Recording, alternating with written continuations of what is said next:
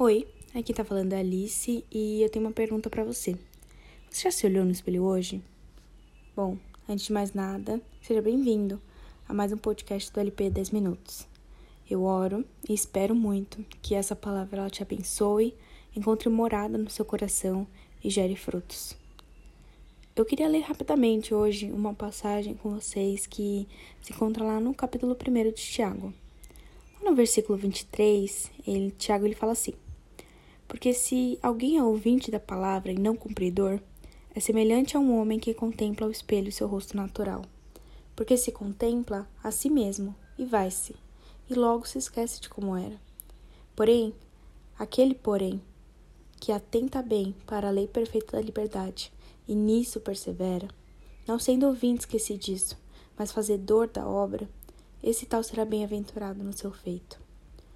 Bom, como a gente pode ouvir aqui das palavras de Tiago, ele compara o homem que, aquele, né, que ouve a palavra de Deus e se esquece dela, ele não cumpre essa palavra, ele é como aquele homem que se olha no espelho, olha sua imagem refletida no espelho, e depois de um tempo, quando ele sai desse lugar em que a imagem está refletida, quando ele se distancia, né, desse reflexo, ele se esquece daquilo que ele vê. Se alguém convidasse a gente para fazer um autorretrato de nós mesmos, né, uma desenhar uma imagem de nós mesmos, sem o auxílio de uma foto, sem o auxílio de, de um espelho mesmo, provavelmente a gente falharia bastante na, na tarefa de registrar essa nossa imagem. Porque por mais que a gente conheça a nossa imagem refletida no espelho, por mais que a gente tenha uma ideia de como a gente se parece, é natural que a gente esqueça alguns detalhes. E não só porque são alguns detalhes, mas porque a nossa imagem ela é mutável. E como ela é mutável, ela é sujeita ao esquecimento. E ele faz uma comparação da nossa imagem, da imagem refletida no espelho, com uma lei perfeita, quando ele contempla a lei perfeita, o homem, né? E essa lei perfeita nada mais é do que a obra redentora de Cristo Jesus, que já foi consumada na cruz. Então essa obra, ela não é algo mutável, essa lei perfeita da liberdade não é algo mutável, ela é algo consolidado, algo consumado, algo que já aconteceu. E assim Tiago ele nos diz exatamente como a gente deve usar a Bíblia, né? Nós não devemos ser daqueles que ouvem a palavra uma vez e depois eles se esquecem, mas daqueles que praticam a palavra, que a cumprem, que a cumprem de maneira excelente, né? É, nós, é, a partir do momento que a gente estuda a Bíblia, a gente vê claramente. Quando a gente estuda a lei perfeita, a gente passa a ver a nós mesmos de uma maneira mais clara. E se a gente tiver disposição para mudar, a gente pode corrigir cada defeito que a gente observa nesse reflexo da palavra de Deus a respeito de nós mesmos, né? E a partir do momento que a gente considera a Bíblia no nosso dia a dia, que essa, ela para, passa a ser a nossa regra de fé, o nosso modo de viver ele muda, ele é transformado, porque a gente reconhece que a gente recebeu esse favor imerecido de Deus. A partir do momento que a gente encontra o Evangelho e recebe ele nas nossas vidas e pratica aquilo que nos é dito, essa fé no Evangelho nos move a viver uma vida de santidade, de consagração ao Senhor, a gente passa a refletir nada mais, nada menos do que a imagem do próprio Cristo e a gente permite que outras pessoas elas tenham a oportunidade de ouvir a boa notícia do Evangelho. E algo que eu li que Timothy Keller escreveu e fez muito sentido para mim foi que ele falou assim: o evangelho, ele, ele é uma boa notícia. A gente ouve bastante isso, a gente sabe que o evangelho são boas novas, mas ele é uma boa notícia, ele não é um bom conselho. Às vezes a gente confunde, a gente quer impor às pessoas já de maneira direta os imperativos, né, bíblicos, que não eles não deixam de existir, eles existem, mas eles só existem a partir do momento que nós encontramos a verdade do evangelho. A partir do momento que nós amamos ao Senhor, a nossa vida ela é uma resposta a isso, né? E existe um objeto especial do Tabernáculo de Moisés que ele me chama muita atenção, que é algo que eu gosto bastante de refletir a respeito, que é a bacia de bronze. Alguns lugares dizem a pia de bronze, né? Essa pia ela ficava entre o altar e a tenda da, consagra da consagração.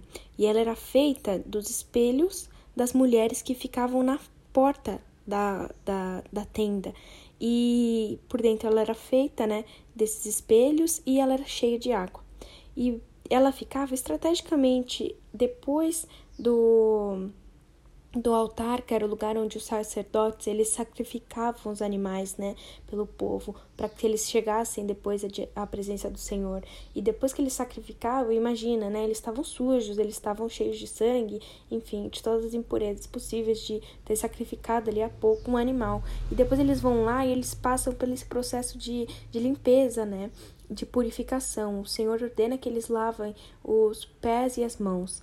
E e pelo fato de ser uma água, ser uma bacia, estar lá água, e no fundo dela ter espelhos das mulheres que estavam ali na porta da tenda, ser construída dessa forma, a partir, no momento que o sacerdote estava se limpando de toda aquela sujeira, ele contemplava também o espelho dali, né, o reflexo dele mesmo. Então ele se olhava, ele se olhava naquela água e naqueles espelhos.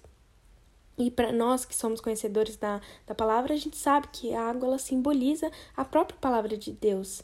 Porque a palavra de Deus ela tem, ela tem o poder de limpar a nós, né? Ela tem o poder de nos purificar, de purificar o nosso coração, de fazer essa lavagem, essa limpeza em nós.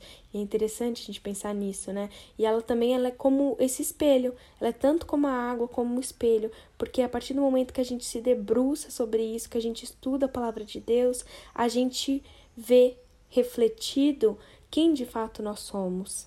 Porque a Bíblia diz quem nós somos e como nós estamos agora. Então a gente depara com a imagem de quem nós somos, com a imagem de, que, de como nós estamos. E de tanto de, diante de tudo isso que eu falei agora, eu volto a te perguntar, aquela pergunta do início, né? Você já se olhou no espelho hoje? Você já meditou sobre a palavra e já permitiu que ela se, seja como água, como você já permitiu que as infinitas águas da palavra do Senhor, elas te inundassem, te lavassem? Ou se não, se a, resposta for não, qual tem sido o seu espelho? Será que o seu espelho tem sido a imagem que é refletida na tela do seu celular e é aquela que tem te representado, tem mostrado quem você é? Ou será que qual tem sido o nosso espelho? Essa é uma reflexão que eu quero deixar para você. Aonde você tem visto a sua imagem refletida? Será que nós estamos sendo guiados, definidos e transformados pela verdade verdadeira palavra de Deus? Ou a gente tem permitido que outras coisas nos definam? Mentiras, né? Se não é a verdade, o oposto dela é a mentira. Será que a gente tem permitido que a palavra defina quem nós somos ou a mentira defina quem nós somos? E tem algo também, um, um trecho de um, de um de um louvor que eu ouvi essa semana e eu vou ler um pouquinho da tradução para vocês. É bem rapidinho. É, ele fala: Quem sou eu, né? Quem sou eu para que o Senhor de toda a terra se importasse em saber meu nome? Quem sou eu para que o Senhor de toda a terra se importasse em sentir a minha dor? Quem sou eu para que a brilhante estrela da manhã escolhesse iluminar o meu caminho, o caminho para o meu coração duvidoso. Não por causa de quem eu sou, mas por causa do que tens feito. Não por causa do que eu tenho feito, mas por causa de quem tu és. Eu sou uma flor que logo desbota, aqui hoje e amanhã não existe mais. Uma onda quebrada no oceano, um sopro no vento. Tu ainda me ouves quando eu te chamo, Senhor? Senhor, tu seguras, tu me seguras quando estou caindo, e tu me dizes quem eu sou. Eu sou teu, eu sou teu. Quem eu sou, para que os olhos que veem meu pecado me olhem com amor e me vejam reerguer. Quem eu sou, para que a voz que acalma o mar me chame através da chuva e acalme a tempestade de mim. Em mim. Eu sou teu. Se sou teu, a quem temerei, já que sou teu. E a única verdade, que é a verdade bíblica, ela afirma quem é você. A palavra de Deus ela é bem clara em te definir, em dizer quem você é. Você é filho de Deus, chamado das trevas para a maravilhosa luz. Eu e você, nós fomos adotados pelo Senhor, regenerados, limpos e lavados pelo sacrifício de Cristo Jesus. E o convite para o Senhor hoje, O convite do Senhor para nós hoje e para sempre é que é para que o reflexo da palavra de Deus ele não se aparte da nossa frente que a gente possa afirmar com certeza, né, que a palavra guardada no nosso coração, guiando todos os nossos dias, minutos e segundos, a palavra viva de Deus, escondida em nós, ela nunca vai ser esquecida. E em nome de Jesus eu oro para que não seja, que essa palavra frutifique dentro do seu coração. Em nome de Jesus. Amém.